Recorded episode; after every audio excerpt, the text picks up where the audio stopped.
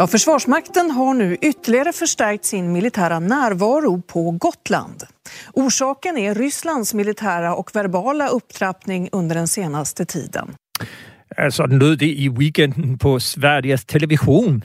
Hensideren reagerer man anderledes håndfast på truslen fra Rusland, som i disse dage vokser ikke bare langs grænsen til Ukraine, men også i en række lande, som grænser op til Rusland og i NATO mere generelt mens svenskerne har reageret ved at sende sin operative beredskabsenhed til Gotland, hvor soldater har patruljeret i gaderne siden fredag besluttede Danmark at sende 4 F-16 kampfly til Litauen og en fregat med NATO til det østlige Atlanterhav og Østersøen. Den sag ser vi på lige om lidt. Til sidst i programmet følger vi op på den eskalerende sag om FE. For en uge siden kom det frem, at FE-chef Lars Finsen har siddet varetægtsfængslet efter den strenge paragraf 109 i straffeloven, mistænkt for at røbe højt klassificerede statshemmeligheder for fremmede magter. Og fredag kom det så frem, at tidligere forsvarsminister Claus Hjort Frederiksen er sigtet efter samme paragraf. Vi nørder hemmeligheder, jura og paragrafer med professor Sten Schaumburg Møller fra Syddansk Universitet til sidst i programmet. Du har tunet ind på Radio 4 og lytter i øjeblikket til Frontlinjen. Mit navn er Peter Ernst Ved Rasmussen. Velkommen til. Torsdag deltog forsvarsminister Trine Bramsen i et forsvarsministermøde i NATO-kredsen i den franske by Brest. Og fredag besluttede Udenrigspolitisk Nævn at tilbyde NATO en dansk fregat til at deltage i NATO's maritime beredskabsstyrke i Østersøen, og derudover at sende fire F-16 kampfly til Litauen for at deltage i et forøget luftberedskab i Baltikum. Det vil så sige, at fregatten Peter Villemo sådan set allerede har påbegyndt sin længe planlagte deltagelse på tre måneder i det, der hedder Standing NATO Maritime Group 1, og som er bedre kendt som NATO's fregatgruppe 1. Når deltagelsen udløber om tre måneder, har Danmark tilbudt at forlænge deltagelsen med 3,5 måned. Hvis NATO siger ja, og det har NATO ikke besluttet nu, betyder det bare, at fregatten er i beredskab i et halvt år i stedet for tre måneder. De fire F-16-fly er på vej til Litauen om nogle uger, det vil sige en gang i løbet af februar, og de vender hjem igen med udgangen af marts, altså sammenlagt to måneder, selvom Forsvarsministeriets lommeregner har fået det regnestykke til at give tre måneder. Nu kan jeg byde velkommen til dig, Carsten Hønge, udenrigsordfører i SF. Det er første gang, du er med i programmet. Velkommen ja, til. Tak skal du have. Handler de to tiltag om at sende et symbolsk signal til Rusland? Eller er der tale om sådan hardcore militært svar fra dansk side? Ah, det, er vel, det er vel begge dele, men øh, når man ser på det sådan opfra, ser på de styrker, der er involveret, så er det vel først og fremmest et, øh, et signal. Det har jo også en militær betydning, men jeg vil da sige, at øh, når man nu ser på Ruslands styrke ikke, så, og NATO's samlede styrke, så, så er det selvfølgelig et mindre militært bidrag, men det er et meget vigtigt signal, og nu siger du godt nok, at det er et signal til Rusland, og det er det også, men det er jo et høj grad et signal til de baltiske lande, sådan at de skal føle, at de har allieret, at der står nogen bag dem. Så det her det er i høj grad et signal om, at øh, vi vil ikke se på, at øh, de baltiske lande skulle blive trummet over af Rusland og at de baltiske lande kan forvente, at de har deres allierede i ryggen. Jeg kan også byde velkommen til dig, Anders Puk Nielsen. Du er overlovskaptajn og militæranalytiker på Forsvarsakademiet. Hvilken militær effekt giver det at tilbyde en fregat til NATO's beredskabsstyrker i Østersøen i 3,5 måned, når nu man skal tage med i overvejelserne, at fregatten endnu ikke er udstyret med missiler, og i øvrigt allerede er en del af NATO's beredskab? Ja, øh, jo, tak fordi jeg må komme. Jo, altså fregatten er jo udstyret med missiler. Den har bare ikke fået de der SM-2-missiler, som vi øh, har talt så meget om, øh, som skulle give den der øh, øgede rækkevidde i, i en luftkamp. Men altså, den har jo øh, Seasparrow-missiler, den har Harpoon-missiler til overflademål osv., så, så det er jo ikke fordi, det er en, en fregat, der ikke kan noget. Øh, og, og så vil jeg også sige, altså, det vi kigger på nu, det er, at Rusland der er meget klar til en krig, og øh, hvis vi inden for nogle uger ser en, en reel krig, øh, så vil vi også se en øh, øget russisk aktivitet omkring Baltikum, i Østersøen osv., Øh, og så er der jo en, en militær opgave i simpelthen at overvåge og rapportere på, hvad er det, der sker, og være klar til at komme op og, og afvise øh, eventuelt russiske flyvere, som er kommet tæt på, og, og alle den slags ting. Så på den måde er der en reel militær opgave at løse i det også, udover de symbolske ting, som, som Carsten nævner om at vise øh, sammenhold i NATO og den slags. Og kan du ikke prøve at uddybe lidt, hvad er det reelt fregatten kan? Du nævner noget om noget overvågning. Du siger også, at den har nogle missiler. Hvis vi tager de to dele, hvilken ammunition eller hvilke, hvilken militær øh, våbenudrustning har den med, og hvad er det for en opgave, den løser? Jamen, altså, fregatten er jo øh, udstyret øh, til, at den kan øh, deltage i sådan en, en overfladekrig, kan man sige, hvor den er, er god til at engagere overflademål, som russiske skibe for eksempel. Øh, den har jo også øh, selvforsvarsmissiler, de her Seasparrow-missiler mod, øh, øh, mod luftangreb øh, imod frigatten, og så har den også noget sonarudstyr til at kunne opdage ting under vandet, hvis det skulle være nødvendigt. Så på den måde er det jo en, øh, en, en fregat, som er en, en reel militær kapacitet, som russerne selvfølgelig også er nødt til at forholde sig til, at de har sådan en sejlende rundt. Øh, og nu fortalte jeg så, at den jo i forvejen var planlagt at være på det beredskab, den så er nu, og vi tilbyder at forlænge det her beredskab. Kan du ikke sige, hvad er det for et beredskab? Har vi altid en fregat med, eller hvor ofte har vi en fregat med i den her NATO, Standing NATO Maritime Group 1? Fregatgruppe 1? Ja, den her fregatgruppe, det er jo sådan en, der sejler rundt hele tiden, som er, øh, hvad skal man sige, hele tiden deployeret, og, og, og forskellige lande kan byde ind, og vi har så en fregatgruppe 1, som dækker det nordlige Europa, det nordlige Atlanter, og så har vi en, det, det, man kalder SNMG 2, som så mere dækker Middelhavet, Sortehavet, det område der. Øh, og, og der har vi jævnligt fregatter med, men derudover så har vi jo også fregatter tilmeldt øh, generelt øh, øh NATO's beredskabsstyrke, Øh, og det var så det, Peter Villemos var på her, hvor det var på, på 30 dages beredskab til at kunne øh, blive indsat. Og det er, så, det er så sådan noget, der nu bliver aktiveret. Det har vi jævnligt fregatter tilmeldt og andre militære enheder. Carsten Hønge, øh, øh, du sidder jo så som medlem i Udenrigspolitisk Nævn, og nu har vi så hørt, at man har besluttet at tilbyde en fregat og tilbyde de her ekstra fire øh, F-16-fly, som så allerede er mere eller mindre på vej. Var der tale i Udenrigspolitisk Nævn eller blandt politikerne generelt på Christiansborg om, at man skulle gøre andet, at, at vi skulle sende et stærkere bidrag, eller, eller hvordan har samtalen været mellem partierne på Christiansborg omkring den udvikling, man ser i Rusland og omkring Rusland? Ja, altså, først må jeg desværre sige, at øh, alt, hvad der bliver sagt i udenrigspolitisk nævn, det, øh, det er jo fortroligt, så der kan jeg i hvert fald ikke sige uh, så meget som et enkelt lille pip fra. Um, men det er jo klart, at uh, vi er jo alle sammen, vi er jo alle sammen meget optaget af, hvordan kan uh, dansk bidrag indgå i, i den store sammenhæng. Og er det her noget, som NATO selv har bedt om, eller er det noget, som i virkeligheden betyder noget for NATO? Og der har jeg da i hvert fald i de generelle medier læst, at vores forsvarsminister siger, at det her rent faktisk er noget, som NATO har bedt om, og gerne vil have, at det, danske styrke, både F-16-flyene og fregatten, kommer til at indgå i, og at de vil betyde en forskel. Er, er du så enig i, at det er en god idé, at vi sender sådan en fregat, netop for at sende det signal til Rusland om, at de skal bare vide, at vi er her, og, og vi mener det er alvorligt? Ja, det synes jeg faktisk. Altså, altså SF støtter øh, det mandat, der er givet om at sende de fire kampfly og fregatten afsted. Og det er ud fra det her store billede om, at øh, vi skal jo alle sammen bidrage, og Danmark er ganske vist et lille land, og det er da et mindre bidrag, men det indgår dog. Altså fire kampfly og en fregat er jo også noget, der skal regnes med. Og det er da også noget, som øh, Rusland skal tage bestik af. Og igen, øh, det er da i høj grad noget, som befolkningerne i de baltiske lande og regeringerne i de baltiske lande skal tage med og sige, her er det ikke bare øh, snak. De siger, at rent faktisk bakker de det op med øh, militær. Og øh, der har vi jo en lang historie i Danmark for at være meget opmærksom på, hvad der foregår i de små baltiske lande, som af god grund er bange for Rusland. Vi skal lige helt kort også lige omkring det her med tidsperspektivet. Altså to måneder sætter vi kampfly afsted, men, men Anders Puk Nielsen, hvad betyder det for søværnet, at vi nu sender en fregat, i hvert fald tilbyder en fregat yderligere 3,5 måned. Vi har en fregat, der er udsendt i Guinea-bugten. Besætningen skal afløses. Vi har i alt fem fregatter i Danmark øh, med fem besætninger. Nu har vi så en på beredskab. Den skal så forlænges. Hvordan påvirker det søværnet herhjemme? Ja, man kan sige, med det her, så har man ligesom brugt den kapacitet, som søværnet øh, står med. Ikke? Altså, målsætningen er typisk defineret sådan, at vi skal kunne have en, et skib udsendt kontinuerligt, eller, eller to i en kortere periode. Og nu har vi så to udsendt i kortere periode, kan man sige. Øh, mener du, at, øh, at, at Danmark er med til at optrappe konflikten ved at sende fregatten med, i en ekstra periode ind i Østersøen? Eller er det et naturligt svar på det, vi ser fra Rusland? Nej, altså et, et, nogle gange, når man ser de der synspunkter der, om at vi er med til at opskrabe det, det, det jeg vil simpelthen sige, så er det fordi, man ikke har lavet matematikken på det. Altså, den eskalation, som Rusland laver lige for tiden, den er helt vild. Altså, det er fuldstændig vildt, hvor mange soldater, de marcherer op i, i det vestlige militærdistrikt lige i øjeblikket.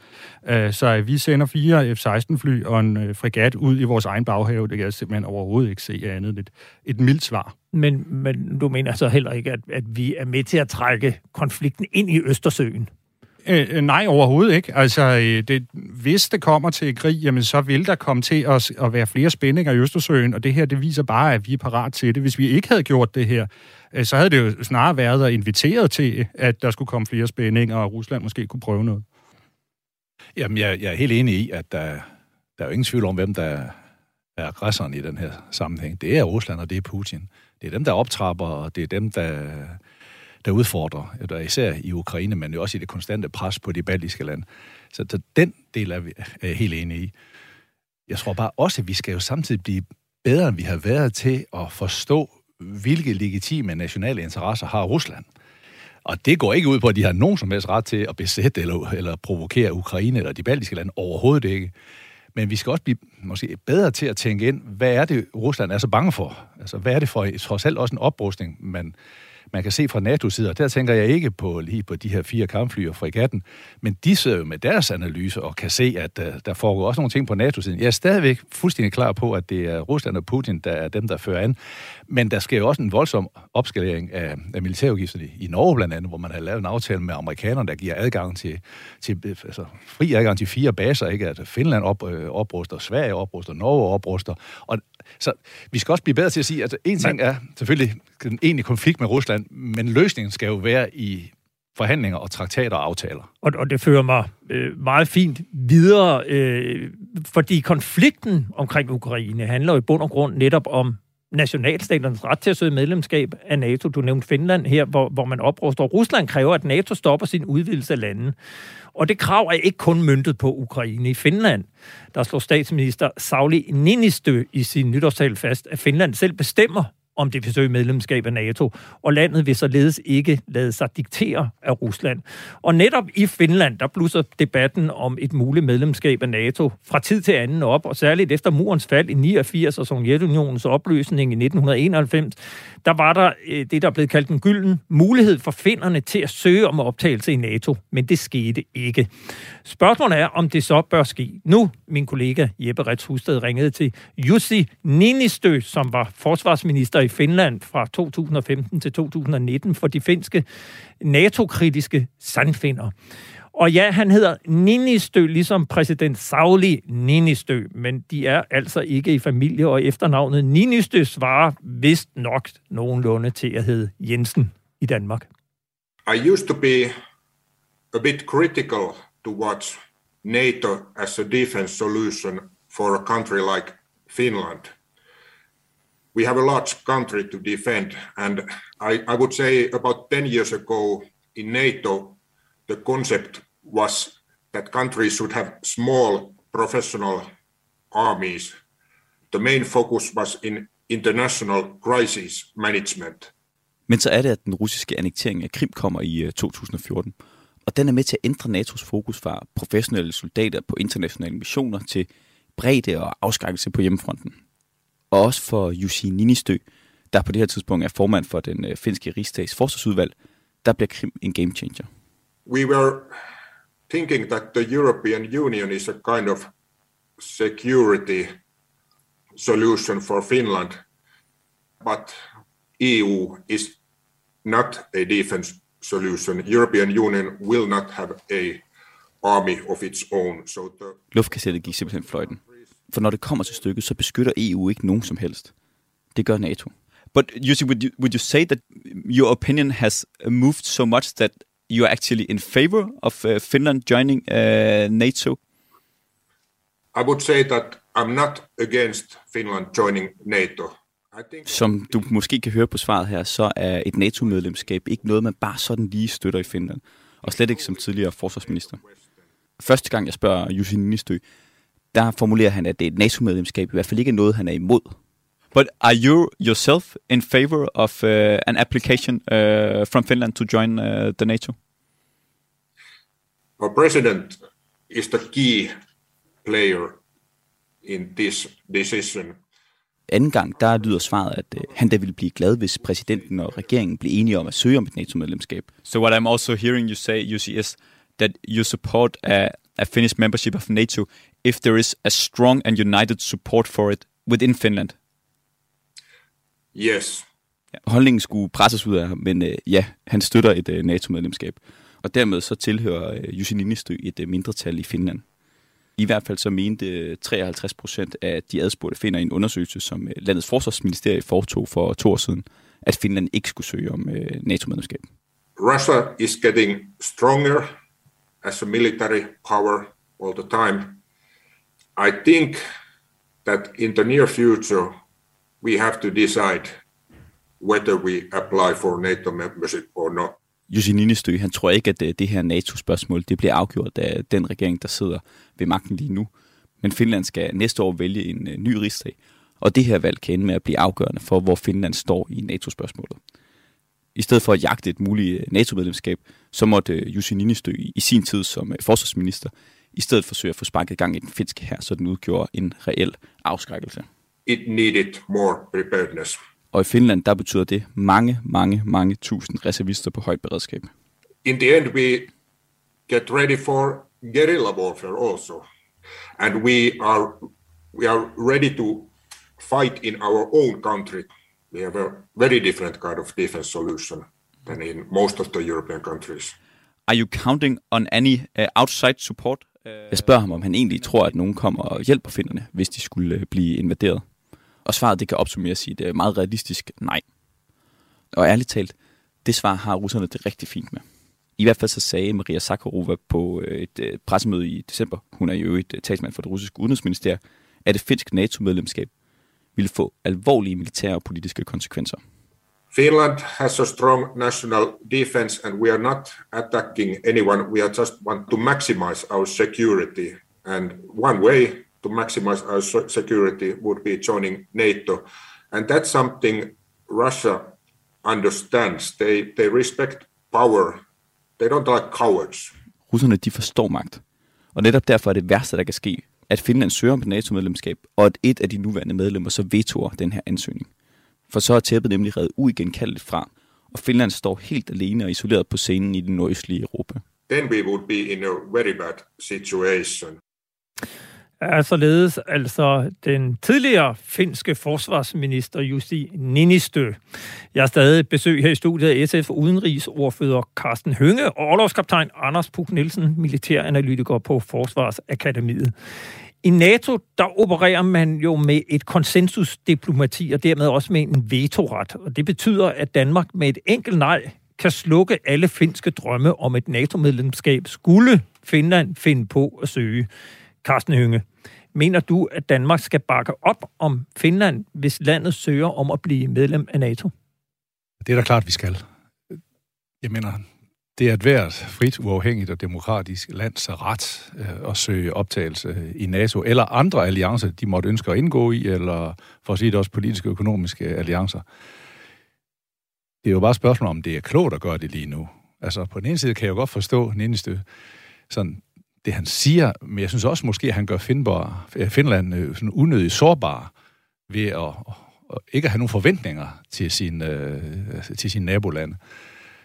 Han siger nærmest, at, øh, at Rusland omkostningsfrit kan, øh, kan besætte Finland. Det, det undrer mig lidt over, at han på den måde analyserer sig frem til det.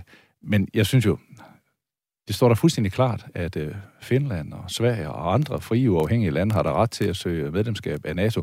Men jeg vil også stille spørgsmålstegn ved, om hvor klogt det vil være lige nu at gøre det. Altså fordi at det vil jo ubetinget blive, opt- blive opfattet som en opskalering. Til gengæld må man også sige, at Ruslands krav i øjeblikket på, at NATO skal trække sig væk fra de, de, de østeuropæiske lande, er lige så fuldstændig øh, umuligt og skal afvises fuldstændig. Det er ikke Rusland, der bestemmer, om Polen eller de baltiske lande skal være medlem af NATO. Men, men bare lige helt kort og konkret nu. Lad os sige, Rusland invaderer Ukraine, og Finland siger, vi vil gerne være medlem af NATO. Vil du så i øjeblikket sige ja? Altså, hvis det er baseret på, at øh, Finland, med de kanaler, de nu har, og det er demokratisk vedtaget i Finland, så mener jeg da, det er et hvert demokratisk lands ret uden at skal lægge sig under pression fra Rusland og søge medlemskab. Så det vil jeg selvfølgelig støtte. Jeg tror bare, at vi alle sammen skal tænke på, vil det nu være klogt at lige at gøre det i øjeblikket? Men jeg, jeg synes, de har deres ret til det, og vi vil støtte det. Øh, hvis vi øh, ser sådan på rent militært øh, og tænker på, hvad det ville betyde for Danmark, hvis Finland blev medlemmer af NATO, Anders Puk Nielsen. Mener du så, at Danmark vil være et mere sikkert sted, eller vil det rent faktisk eskalere situationen og gøre Danmark mere usikker, hvis vi ser Finland som medlem af NATO? Altså, det, det vigtige det er i hvert fald, at vi har et utroligt stærkt øh, samarbejde med både Finland og Sverige øh, på det militære område. Altså, der er i dag ikke nogen tvivl om, at øh, øh, begge de her to lande er ikke neutrale. Altså, de er i den vestlige blok, og øh, de vil være på vores side, hvis det er, at der er en konflikt. Det, det skal vi selvfølgelig sørge for, at det bliver ved med at være tilfældet. Og hvis de så synes, at de gerne vil være fuldgyldige medlemmer af NATO, øh, ja, så måden at sikre det på er jo at støtte dem i, i, i det, og i hvert fald ikke stille sig på tværs. Øh, og nu, nu, nu holder vi lige, vi holder lige øh, Sverige ude et øjeblik, men hvis vi ser på Finland, Anders Puk Nielsen, hvor, hvor meget samarbejder vi og NATO med Finland i øjeblikket? Øh, jamen, altså, man kan sige, at Finland har jo, og det bliver også nævnt her, en, en anden tilgang til det, hvor vi i Danmark i mange år har fokuseret på internationale operationer og indrettet for, øh, et forsvar, der kan rejse ud i verden, så har Finland i højere grad fokuseret på territorialforsvaret, øh, en beredskabsstyrelse, øh, øh, øh, værnepligt, øh, totalforsvar, alle de der ting der. Øh, og det har så betydet, at Finland har ikke været nogen af dem, vi har arbejdet allermest sammen med ude i verden. Øh, men men det, der bliver jo mere og mere af det. Eksempelvis i, i Estland arbejder vi jo sammen med, med de finske styrker og, og så videre. Hvis ja. jeg må sige, øh, altså, i øjeblikket, der skal vi også øh, nogle gange lige slå lidt koldt vand i blodet, fordi jeg forstår jo sagtens, at alle i Ukraine er meget bekymrede for, hvad Rusland kan finde på at finde som undskyldning for at gå ind. Og vi forstår alle sammen godt den der pression, der er på de baltiske lande, men vi må også samtidig sige, at øh, alle analyser, de peger altså ikke i retning af, at Rusland er i retning af at vil lave en egentlig militær intervention, hverken i de baltiske lande, Finland eller Sverige for så vidt. Jeg forstår godt, at Sverige nu, de kører rundt på Gotland, og de forbereder sig, men, men nogle gange skal vi også på, at vi ikke går for langt ind i koldkrigsretorikken og forventer, at Rusland nu går ind og, og, invaderer. Det er der altså intet, der tyder på. Øh, årsagen til, at det selvfølgelig er interessant at tale om Finland, er jo naturligvis, at Rusland i sit oplæg til en aftale med NATO øh, foreslår eller kræver, at NATO skal forpligte sig til ikke at optage flere medlemmer. Altså intet Ukraine, intet Finland, intet Sverige i NATO. Carsten Hønge, vil det så sige, at Ukraine ifølge dig og SF også kan se øh, at blive medlemmer af NATO, hvis Ukraine skulle ønske det? Jamen, det er lidt det, øh, det, er lidt det som jeg, jeg sagde tidligere, at en ting er, hvad vi øh, principielt vil sige at lande har ret til, og så hvad der vil være klogt. I øjeblikket er der, der ingen tvivl om, at det vil være meget uklogt, hvis øh, regeringen i, øh, i Ukraine skulle se øh, medlemskab, fordi det vil udløse, og det vil eskalere konflikten. Altså, det vil eskalere konflikten og sandsynligvis udløse en egentlig besættelse. Så vil det så være smart? Nej, det vil det nok ikke, fordi de er jo ikke medlemmer. Øh, så der er jo ikke nogen, øh, der er ikke noget, hvad skal man sige, der, der er ikke nogen forpligtelse til at komme Ukraine til hjælp, så det, i dag vil det da være dumt af Ukraine at gøre det. Men, vi Men... Må slå, i princippet må vi sige, altså frie uafhængige lande, der gennem demokratiske processer beslutter at være medlem af bestemte militære alliancer, det er deres ret. Men, men, som jeg også har sagt men, til... men, men det er jo også her, det bliver meget konkret, ikke? Ja. fordi hvornår, og alt handler jo om timing. Mm. Så lad os nu sige, at Ukraine søger medlemskab af NATO. Skal Danmarks position så være, med den situation, vi har i øjeblikket, at sige, nej, Ukraine kan ikke blive medlem af NATO lige nu. Mm, der, der blev, jeg synes, det er, det er lidt mere, det er lidt mere nuanceret, lidt mere kompliceret end som så, fordi øh, for det første, den situation er, er rimelig utænkelig, øh, og det andet er bare, at hvis Ukraine går hen ad den vej, så går de med sikkerhed hen ad en vej, hvor de bliver øh, militært øh, altså overrumplet af, af Rusland, for de vil ikke finde sig i det. Men, men, men, derfor, men, men, men det, jeg hører dig så sige, det er jo også, altså i princippet er Ukraine velkommen som medlem af NATO, yes. men med den konflikt, vi har lige nu, der vil det være dumt, og derfor skal vi ikke støtte et ukrainsk medlemskab i den nuværende situation. Jamen lige præcis, også fordi, øh, som jeg sagde også tidligere, at vi bliver også nødt til at sætte os ind i, hvad er det for en analyse, man laver i Moskva? Altså, de, er jo ikke, altså, de har jo deres legitime nationale interesser, og, og vi skal jo kunne sætte os ind i, hvad er det for en frygt, man har i Rusland i at opleve NATO-landene komme tættere på. Det er jo helt legitimt, og den frygt hos russerne. Den kan vi kun komme i møde ved at lave forhandlinger med den, lave aftaler med den, lave traktater med den, så de også føler sig beroliget ved, Men at Vesten det, ikke er i gang med aggressioner over for Rusland. Er det ikke at tale lidt med to tunger og sige, at de i princippet skal have ret til at blive medlemmer af NATO, men i øjeblikket er det en dårlig idé? Jamen, jamen sådan er virkeligheden jo bare øh, på, jord, på jordoverfladen. Ikke? Altså, hvis øh, Ukraine gør det, uden at de er medlemmer, fordi hvis de er medlemmer, så udløser det jo øh, fælles reaktioner fra NATO. Men når de ikke er medlemmer, det er de jo ikke i dag, og bare det, de så ansøger, hvis de skulle finde på at gøre det, så kan vi med sikkerhed sige, at så vil de udløse en militær konfrontation, hvor desværre jo, uanset at Ukraine har oprustet vældig og fået et meget moderne militær, de vil blive banket flade af Rusland hen over en periode. Det vil koste russerne enorme omkostninger, men det vil være en rigtig dårlig vej at gå af. Nogle gange så er situationer så komplicerede og sammensat, at der ikke kun lige findes et, et ja-nej. Uh, øh, Anders Puk Nielsen, et Ukraine i NATO, vil det gøre Europa mere sikkert? Jeg synes, det er en lidt teoretisk diskussion, fordi alt talt lige nu, så synes jeg, det ligner, at der kommer en kæmpe krig i løbet af februar måned. Øh, så øh, altså, øh, hvis ikke vi kan nå det inden for en uges tid, så, så synes jeg, at vi skal tage det om på den anden side af den der krig der, og så ser vi, hvad der, hvad der foregår. Er det altså, din analyse, der kommer en krig? Det, det vil jeg tro. Altså den op, opbygning, vi ser på den russiske side nu, den er så massiv, og det er så tydelige krigsforberedelser, at det, det, altså, det, det er ikke bare et show of force, det her. Og så må jeg også sige, det, efterhånden så er man er kravlet så højt op i træerne, det er svært at se vejen ned uden en eller anden form for krig. Om det så bliver en stor krig, om det bliver en lille krig, det, øh, det, det, det er svært at se. Og selvfølgelig kan der jo ske et eller andet. Det kan da være lige pludselig, at Biden og Putin de finder frem øh, til et eller andet. Men, men som det ser ud lige nu, så tror jeg, at vi er et par uger væk fra en krig, ja. Man kan sige, alle de spændinger, vi ser nu, og den troppeopbygning, der foregår i Rusland, det er jo også det, der gør hele den her diskussion relevant, særligt i de lande, som endnu ikke er medlem af NATO, men måske i virkeligheden drømmer om at være det. Der er en række lande, vi nævnte Finland og Sverige, Ukraine, men der er jo også Bosnien-Herzegovina, der er Østrig. Øh, kan du se, Anders Puk Nielsen, at øh, en fordel for Danmark i sådan rent sikkerhedspolitik er for nogle af de her lande, men nu siger jeg ikke nødvendigvis Ukraine, men, men nogle af dem, der er neutrale i øjeblikket, står lidt og overvejer? Man må sige, situationen i Østersøområdet lige nu er rigtig god, og egentlig så er Danmarks store interesse, det er jo at sørge for, at det bliver ved med at være tilfældet. Øh, så sådan helt isoleret fra Danmarks synspunkt, hvis, så er det jo ikke en fordel, at vi kommer op og skændes med Rusland om noget, der foregår i Balkan. Øh, men jeg tror, der er større ting på spil også. Altså det er jo også et, et øh, vi, vi må se i øjnene, at der er øh, forskellige værdier på spil her. Der er forskellige verdenssyn. Øh, det er et spørgsmål om, har små stater suverænitet og ret til selv at vælge, eller er det de store magter, der simpelthen skal have lov til at herske over de små? Hvad er det for en verden, vi ønsker at leve i? Og nogle gange, så må man altså tage nogle af de der konflikter, selvom man egentlig ikke rigtig har lyst til det. Og, og jeg kan jo passe til dig spørgsmålet også, Carsten Hønge. Øh, Georgien, Østrig, Irland, Bosnien, det er jo alle lande, som har været nævnt som potentielle fremtidige medlemmer af NATO. Kan, kan du se en fordel i for Danmark rent sikkerhedspolitisk at få nogle eller enkelte eller alle de her lande med i NATO? Jamen, det kan være svært at dele op og sige, hvad Danmark nationalt og, og specifikt kan få ud af det. Øh, så der er der nogle andre ting på spil, øh, hvor det handler om, at vi anerkender andre landes ret til at tilslutte sig en militær alliance. Og de lande, der er nævnt her, jamen det har de jo deres gode ret til.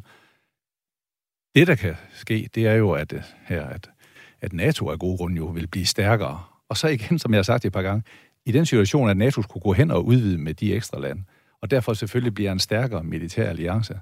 Hvad vil de udløse i Rusland? Så er vi en, altså, vi bliver nødt til at have et spor. Det havde vi jo også med Sovjetunionen. Sovjetunionen var da også en, en benhård modstander igennem årtier. Og alligevel så var vejen jo ikke at tænke ind i en militær konflikt med Sovjetunionen, men at lave aftaler, forhandlinger, traktater med dem.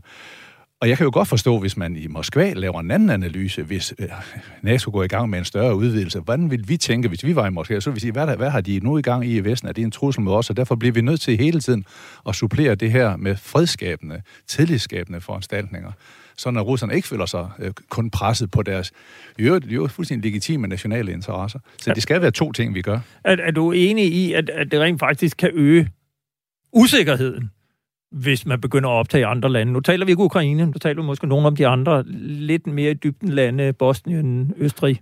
Ja, det kan man tale om, og så er der jo også hele spørgsmålet om, at, at NATO jo et eller andet sted også var blevet ret stort i forvejen. Altså, jeg tror, man var kommet et eller andet sted hen, hvor man erkendte, at det der med at have sådan et, øh, en konsensusklub, øh, som NATO er, hvor der lige pludselig er 30 medlemmer, det, øh, det, det er svært i forhold til beslutningsdygtigheden øh, i organisationen, og måske så tror jeg i det hele taget, inden vi kom hertil, at der var måske begyndt at melde sig en eller anden form for træthed i forhold til, hvor stor skal den her organisation være.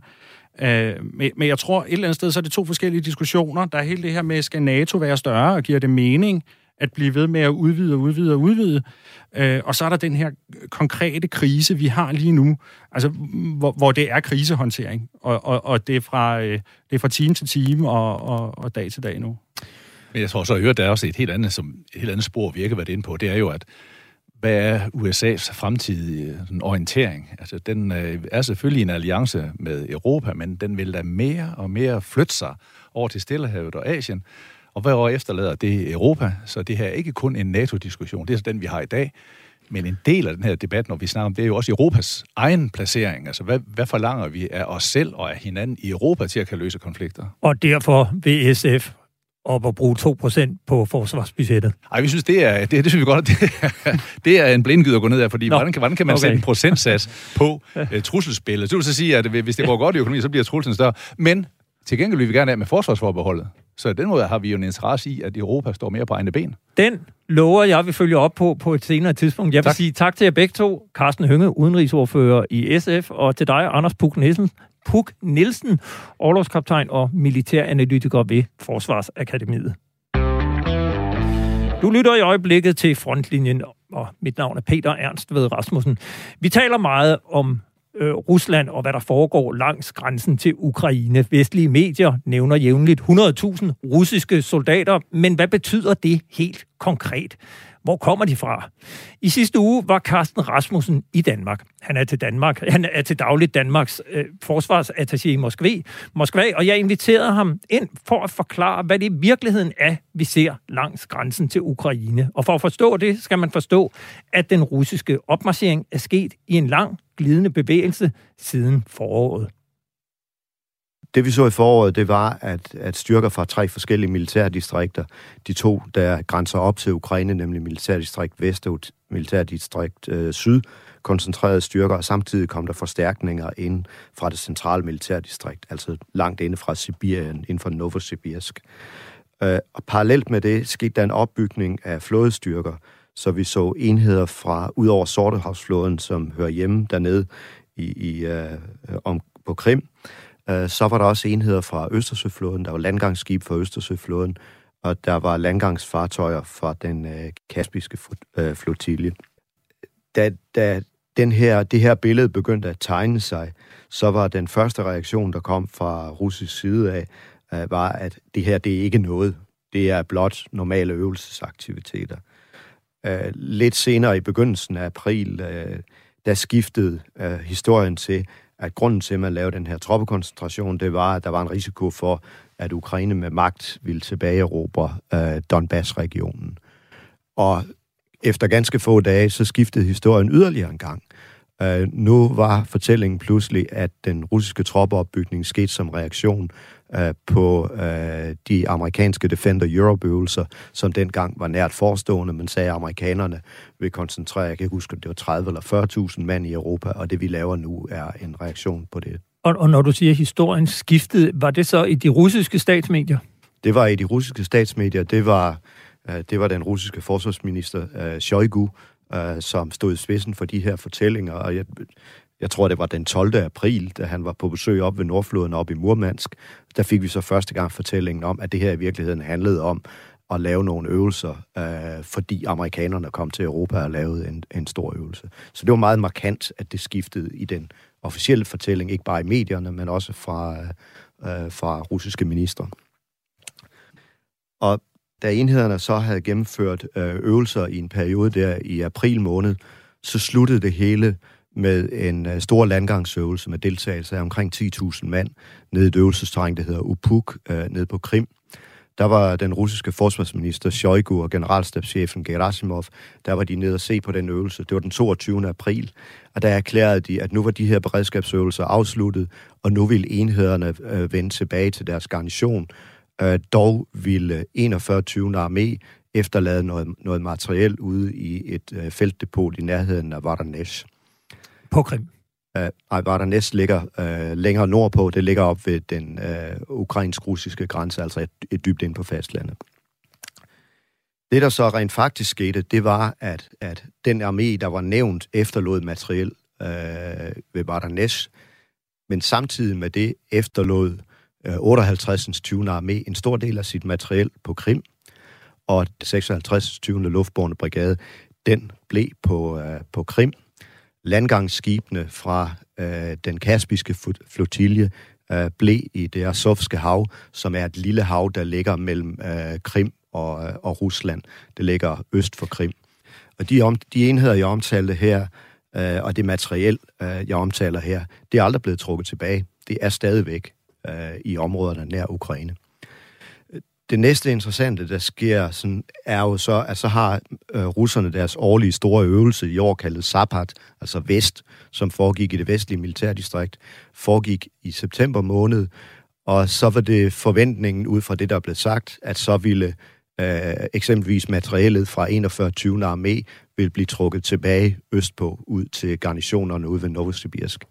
Det skete imidlertid ikke. Øh, enhederne fra 41. 20. armé de tog tilbage vestpå. Der kom flere ind fra Sibirien af på togstammer, som øh, tog ud til området ude vestpå. De forlagde til et nyt område op, hvor, hvor stort set hvor grænsen mellem Belarus, Ukraine og Rusland mødes. Et område op omkring Jelna, øh, hvor de nu har en koncentration. Og der begyndte at komme andre styrker til. Øh, første garde panserarmé, som havde haft enheder på øvelse ude i Belarus, den vendte ikke tilbage eller fuldstændig tilbage i sin garnison. Og Belarus, det er det, vi tidligere kendte som Hvide Rusland, som det ligger er, nord for Ukraine. Ja, det er korrekt. Og, og nogle af de her enheder fra 1. garde panserarmé, øh, i stedet for at vende tilbage til deres kaserner, deres garnisoner, som ligger i nærheden af Moskva, øh, de stoppede nu ude tættere på Ukraine og gik i nogle feltdepoter derude. Øh, nogle af dem igen ikke så langt fra, fra byen Vardanes, som øh, jeg har nævnt tidligere, øh, hvor de fortsat er øh, forskellen på det, vi så i foråret, og det, der så er sket i den mellemliggende periode, og det, der gør det lidt anderledes nu, end det, vi så i foråret, er der nu sket en række andre ting også. Øh, der er enheder til elektronisk krigsførelse, som er blevet øh, deployeret. Der er en betydelig koncentration af artillerienheder, både raketartilleri med for eksempel Iskander-missiler, men også traditionelle artillerienheder. Øh, Øh, man har lavet en opbygning af depoterne, øh, drivmiddeldepoter og ammunitionsdepoter, og det anslås, at, just, at Rusland i øh, 2021 har anvendt, hvis vi taler i danske kroner, et eller andet sted mellem 5 og 10 milliarder øh, på at bygge øh, beholdninger op ude i de områder. Så ud over bataljonskampgrupperne er der sket en masse andre ting her i uh, slutningen af 2021. Men, men kan du så ikke prøve at sætte nogle tal på? Nu, nu talte du om den 41. armé. Hvis man taler om, hvor meget der reelt set er mobiliseret og til stede af russiske styrker langs øh, grænsen til Ukraine, rundt, rundt om Ukraine, hvor mange taler vi om i alt? Øh, vi taler i alt i øjeblikket, øh, og det, det omkring måske mellem 80 og 100.000, vil jeg sige. Det, det er sådan et kvalificeret gæt på, hvor mange øh, der er derude. Og at, at af, af det styrketal er det cirka halvdelen, som var der i forvejen, altså som ligger fast garnisoneret i det pågældende område, og den anden halvdel er transporteret ind øh, fra øh, øh hvad hedder det, andre garnisoner i det centrale militærdistrikt eller nede fra Kaukasus. Og, der, og der taler vi altså både landmilitære styrker og sømilitære styrker, og sikkert også fly, tænker jeg på. Uh, nej, fly er der ikke set nogen bevægelser af endnu. Det vi taler om her, det er primært landmilitære styrker. Hvor lang tid har det taget at lave den her opbygning, og, og, og hvor meget kan man sige, har Rusland sparet ved at have haft nogle styrker eller noget materiel stående fra foråret? Jeg ved ikke, om, om, om man kan sige, at Rusland har sparet noget, men Rusland har lavet en mere diskret opbygning af styrker, fordi man har kunne gøre det over så lang tid. Uh, og det er jo nu, uh, nu er vi i begyndelsen af 2022, og det er jo efterhånden afskillige måneder, hvor vi uh, ikke hver nat, men løbende har set, at øh, de her togstammer med militært materiel er blevet transporteret øh, fra det centrale Rusland og vestpå ud øh, mod den ukrainske grænse. Og, og nu skal det ikke forstås, som det står direkte på den ukrainske grænse, at det står i nogen dybde fra den ukrainske grænse i øjeblikket men dog i, i nærheden. Hvad, når vi taler om materiel, hvor, hvor meget taler vi om? Hvor mange kampvogne har russerne der? Hvor meget artilleri? Hvor meget...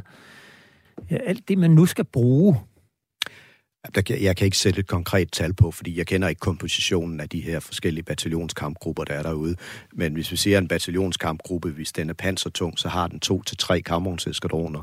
Øh, ja, så er der jo øh, så er der jo en 30 til 40 kampvogne i sådan en, og vi taler altså om, der er i nærheden af 50 bataljonskampgrupper. Nogle af dem er kampvognstunge, andre har primært infanterikampkøretøjer.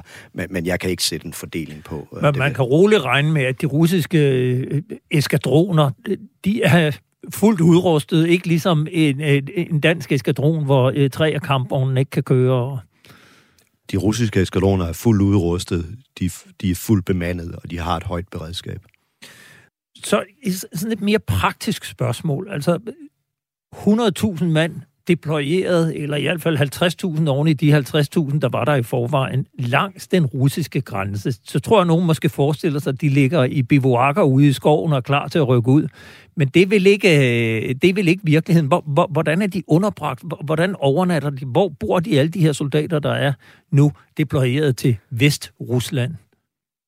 Det er jo øh, det, det er jo ikke primært soldaterne, der står derude. Det, der primært er transporteret derud, det er materiellet, og så er det personel, der varter det materiel. Uh, nu har vi for eksempel, øh, vi har lige været igennem uh, nytårsferien og det, det ortodoxe, den ortodoxe jul, der lå den 7. januar. Så den periode, vi lige har været igennem nu, hvis man ser på de steder, hvor de har opmarcheret deres materiel, jamen, så står kampvogne og infanteri kampkøretøjer og artilleripjæser, øh, typisk med præsendinger over. Så er der teltlejre i nærheden, og der kan man se, at de der teltlejre kun er, er øh, hvad hedder det, er, er delvis beboet, altså der er noget personel, som går og varter materialet derude. Sådan har det været i den her ferieperiode, men vi kan se, at i den her uge stiger aktivitetsniveauet, øh, og jævnfører oplysninger fra det russiske forsvarsministerium, så er der nu en øvelse i gang øh, op i området ved øh, Smolensk, Vardanes, altså op i hjørnet øh, nord for, øh, for Ukraine, nord, øh, nordøst for Ukraine, med deltagelse af 3.000 mand, så der er man altså ved at varme materiellet op igen. Parallelt med det foregår der en, der en øvelse, og igen efter angivelser fra øh, det russiske forsvarsministerium selv, med deltagelse af 10.000 mand nede i det sydlige militærdistrikt. Så øh, noget tyder på, at det materiel, som er opmarcheret øh, øh derude, at det river man nu præsendingerne af, og nu begynder man at lave aktiviteter med det, få det varmet op igen. Hvor lang tid vil det så tage at få gjort det materiel kampklart?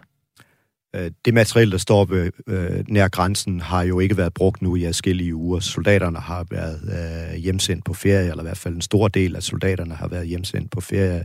Og min vurdering er, at det vil tage op mod et par uger at få materiellet gjort kampklar. Og, og et, et sidste spørgsmål. Økonomien i det her. Hvor meget koster det Rusland at øh, holde sådan nogle operationer i gang, altså hele den her deployering til Vestrusland, styrkerne herude, dem der skulle til Kazakhstan, det må alligevel være en temmelig stor omkostning.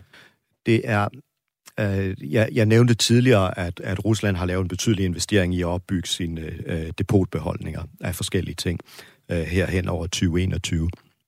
Men når vi ser på selve det at opretholde styrkerne, så vurderer jeg ikke, at der er nogen større øh, mere udgift ved det. Fordi de gør jo det samme, som de normalt gør. De gør det bare et andet sted.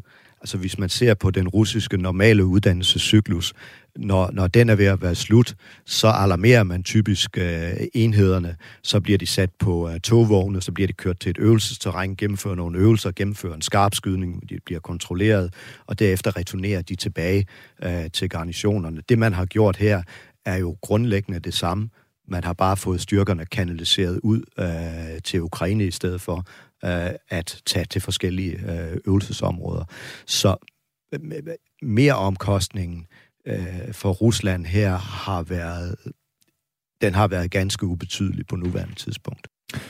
Ja, sådan sagde altså Danmarks forsvarsattaché i Moskva, Carsten Rasmussen. Vi skal her til slut lige runde den sag, som fyldte, og jeg er lige ved at sige det hele i medierne i sidste uge. Vi fortalte det her i frontlinjen tirsdag, hvordan FE Lars, FE-chef Lars Finsen sidder varetægtsfængslet efter straffelovens paragraf 109, og fredag kom det så frem, at tidligere forsvarsminister Claus Hjort Frederiksen fra Venstre også er blevet sigtet efter den samme paragraf. Den bliver også kaldt landsforræderparagrafen, men hvad ligger der egentlig i det. Jeg kan nu byde velkommen til dig, Sten Schaumburg Møller. Du er professor i jura på Syddansk Universitet, og det glæder mig, at du kan gøre os en lille smule klogere på juraen i denne meget spejede og opsigtsvækkende sag. Og vil du ikke starte med at forklare, hvad gemmer der sig bag den paragraf, der altså bliver kaldt landsforræderparagrafen, paragraf 109 i straffeloven? Ja, tak. Øh, jo, øh, det skal, skal jeg forsøge på. Øh, det er jo en hemmelighedsparagraf, øh, altså en tavshedspligt. Man kan bryde sin tavshedspligt, men det er så at sige en kvalificeret, altså vi har jo en almindelig bestemmelse, altså det gælder jo alle offentlige ansatte plus nogle flere, at, at man ikke må gå og fortælle om, om, øh, om alle mulige sådan private ting, og sikkerhedsmæssige ting, som man erfarer i sit job. 109 her, øh, den er mere hissig ved, at den har en strafferamme på 12 år, i modsætning til, til den anden, som har en som udgangspunkt på 6 måneder. Så det er altså en helt anden klasse, vi er oppe i. Ja, og, og, og den anden, det, du det, taler, som, det, ja. det, det er paragraf 152, der handler om brud på ja, tavshedspligten. Men, ja. men for, ja. fortæl lige omkring ja. den her paragraf 109. Hvornår er den sidst blevet brugt? Ja, øh, det, jeg er ikke helt sikker. Det ser ud som om, at den er blevet brugt sidst i 70'erne i forbindelse med en spionsag. Der var en østtysk spion, der blev dømt efter en anden bestemmelse, fordi det er, når man er spion. Øh, og så havde han øh, no, en, en, øh, hvad hedder det, en kilde, eller hvad sådan noget hedder, i Udenrigsministeriet, der forsynede ham med nogle ting. Og øh, den pågældende blev i hvert fald dømt, og formentlig, men jeg har ikke set sagen, men formentlig, det kunne meget vel være efter 109. Øh, Men det er altså lang tid siden. Altså, det, det, det, det, er altså ikke en, det er altså ikke en paragraf, man går og slynger om sig med hele tiden. Det må det, man sige. Den ligger godt på en hylde. Det er langt de fleste år gangen. Ja. Altså sagen mod den nu fængslede FE-chef Lars Finsen er umulig at vurdere rent juridisk, fordi sagen er holdt i fuldstændig mørke. Men Claus Hjort Frederiksen derimod har været meget offentlig, og det betyder jo også, at, øh, at vi har sådan et... Øh, øh, kender jo til de udtalelser, han er kommet med, og jeg har spillet det her klip før, og det stammer fra et yderst opsigtsvækkende interview, som Weekendavisens chefredaktør Martin Krasnik lavede med Claus Hjort Frederiksen i september 2020 i podcasten En time med Weekendavisen. Det, vi skriver i Weekendavisen i sidste uge, det er jo, at det handler om et konkret samarbejde mellem Danmark og USA. Det går tilbage til slutningen af 90'erne, hvor man opdager, at der er, altså er nogle kabler, hvor der går international kommunikation, mails osv. igennem, og det kan man aflytte. Der bliver lavet en aftale mellem statsministeren, forsvarsministeren og FI og et privat teleselskab, slutningen af 90'erne, om at man tapper det og fører en ledning ud til FE's hovedkvarter på Amager. Det er det, vi skriver i avisen. Kan du bekræfte øh, den historie? Jeg, jeg kan ikke gå ind og bekræfte de der ting, men det er jo i princippet det, vi taler om. Ja, og Claus Hjort Frederiksen fortæller videre i det her interview, at han blev briefet om aftalen som nytiltrådt forsvarsminister. Han kalder samarbejdet omtåligt, og siger, at vi er jo inde ved kernen af efterretningsvirksomhed. Altså i de datastrømme, der kører, som man øh, ser på, øh, der lægger vi jo nogle filtre ind, der gør, at danske IP-adresser, danske telefonnumre øh, osv. bliver sidet fra. Men en gang imellem øh, risikerer man jo, at en russer skriver til en franskmænd om en dansk øh, øh, statsborger, ja. øh, som så smutter øh, igennem øh, det her. Og der har vi været inde i en proces, hvor man skulle forbedre hele denne her øh, ting. Ja, det var altså øh, tidligere forsvarsminister Claus Hjort Frederiksen i et interview med Weekendavisens Martin Krasnik, Sten Schaumburg Møl og juraprofessor. Når du hører de her udtalelser, altså først en bekræftelse på et tophemmeligt samarbejde, og derefter egentlig en uddybning af, hvad hele det her øh, samarbejde går ud på. Hvad er så din umiddelbare juridiske vurdering af den tidligere forsvarsministers udtalelser? Mm, ja, altså i forhold til paragraf 109, der er jeg jo noget i tvivl om, at det her hemmeligt. Altså, det er jo ikke strafbart at videregive noget, der ikke er hemmeligt øh, bestemmelsen siger, den, der røber eller videregiver meddelelser om statens hemmelige, og så kommer der forskellige ting, underhandlinger og rådslagninger og beslutninger og sådan. Men er der tale om noget, der er hemmeligt her? Altså, det blev jo offentliggjort tilbage i 2013 med, med, med Snowden og, og sådan. Og så har det vel været i et eller andet omfang, der var også medier, der skrev om det. Altså, det, der har det jo været sådan nogenlunde almindeligt kendt. Og, og så bliver det springende punkt her jo. Er, er det så hemmeligt overhovedet, det der så, bliver sagt? Så, så, så det, det du siger er, at, ja. at, at, at fordi at sagen egentlig allerede er offentlig kendt, så er brøden i at bekræfte det her samarbejde ikke så slemt, som hvis han selv var gået ud med det. Mm, ja, altså der, der er to aspekter. Det er, øh, eller lad mig sige, der er tre ting. Det er jo helt åbenlyst. Hvis vi lige starter i den, i den klare ende. Det er jo klart, at man kan jo ikke sidde der, hvis man sidder ved Danmark er ved at forhandle et eller andet, øh, og, og, og, så kan man jo ikke sidde der og forsyne øh, modparten med oplysninger hele tiden om, hvad der sker. Og sådan noget. Det er jo klart, og er det noget med statens sikkerhed, øh, ja, så er vi inde i 109. Det er ligesom ret oplagt. Så kan der være den situation, at der har været sådan rygter eller andre ting, og hvis en autoriseret person bekræfter de rygter, så kunne det jo også godt være noget med de, med de, med de hemmelige beslutninger. Det, der er, er, er sagen i, i, i den her sag, er, at de har været ude og øh, man har, altså staten har i lang tid ikke gjort noget ved det, og ligesom sådan markeret, prøv lige at høre, det er lidt tophemmeligt. Det kan godt være, der, der står noget i de der Snowden ting, men det er altså ikke noget, I skal snakke om. I skal bare holde jeres kæft. Men det har man jo ikke gjort i de sidste otte år. Så øh, på den måde er det jo meget spejet, om man overhovedet kan kalde det her hemmeligt. Men, om, men, altså, men staten har, har for, ja, ja. Fortæl mig så lige, hvor, mm. hvor stærk en sag har anklagemyndigheden, hvis den rejser tiltale mod Claus Hjort Frederiksen og vil bruge nu blandt andre de her optagelser, vi lige har hørt, som et bevis øh, for, at han har øh, forbrudt sig mod øh, straffelovens paragraf 109? Altså, jeg, jeg, jeg, lad mig sige det sådan, altså, det er en sag for anklagemyndigheden. Jeg vil vurdere den til at være op ad bakke. Altså, det, det er jo svært at sige på forhånd, at det er umuligt. Jeg, jeg vil ikke høre til dem, der siger, at jeg er fuldstændig sikker på, hvordan en sag falder ud. Men det er bestemt ikke nogen let sag at sige, at noget det er hemmeligt, når øh, det har været omtalt, mm. øh, i, øh, uden at staten har gjort noget de sidste otte år. Og vi skal selvfølgelig huske her, at der kan være beviser, vi slet ikke aner noget om, øh, som, som også ligger til grund for den sigtelse. Men, men for et år siden, der blev den tidligere PT-chef Jakob Scharf stort set frikendt ved Østre Landsret i en sag, der handlede om brud på sin tavshedspligt i forbindelse med bogen Syv år for PET. Han var tiltalt efter straffelovens paragraf 152 for 28 forhold, og han blev frifundet i de 27. Og paragraf 152 er altså den om, at, øh, om tavshedspligten. Nu både Claus Ort Frederiksen og Lars Finsen sigtet efter paragraf 109, altså landsforræderparagraf.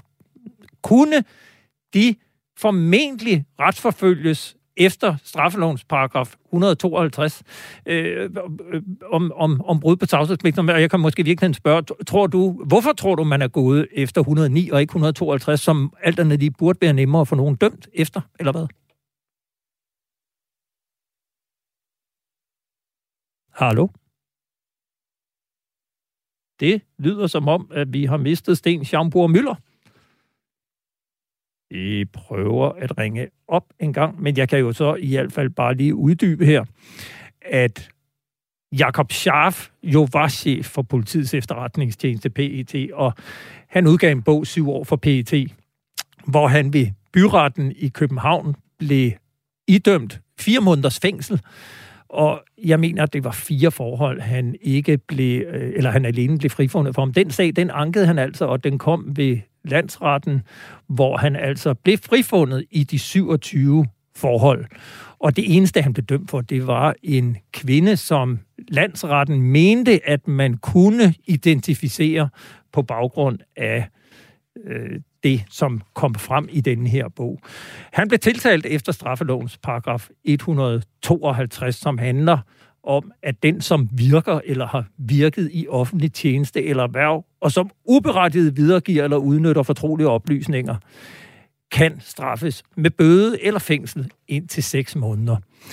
Straffelovens paragraf 109, paragraf 109, som altså er den, som såvel Lars Finsen som også tidligere forsvarsminister Claus Hjort Frederiksen er sigtet efter, den lyder, at den, som røber eller videregiver meddelelse om statens hemmelige underhandlinger, rådslagninger eller beslutninger i sager, hvorpå statens sikkerhed eller rettigheder og forhold til fremmede magter beror, eller som angår betydelige samfundsøkonomiske interesser over for udlandet, straffes med fængsel indtil 12 år. Og jeg kigger herud igennem vinduet i studiet, og vi konstaterer, at vi har altså ingen forbindelse til professor Sten Schaumburg Møller, som faldt ud. Det kan jo være, at det er over hvad hedder det, aflytning fra FE, der har været inde og spille os et pus. Man kan sige, at nu lakker øh, frontlinjen alligevel mod enden. Så jeg vil sige tak til i hvert fald både Carsten Hønge, Anders Puk Nielsen, som var inde, og ikke mindst også Sten Schaumburg Møller, for det vi nåede at have dig med. Du har nu lyttet til frontlinjen. Udsendelsen blev lavet i samarbejde med journalist Jeppe Rets Husted. Har du ris eller ros, så kan du kontakte os på frontlinjensnabelag radio4.dk. Husk også, at du kan lytte til alle tidligere programmer i din podcastplayer eller på radio4.dk-frontlinjen. Tilbage er der sådan set bare at sige tak for denne gang. Vi lyttes ved på næste tirsdag. Tak for i dag.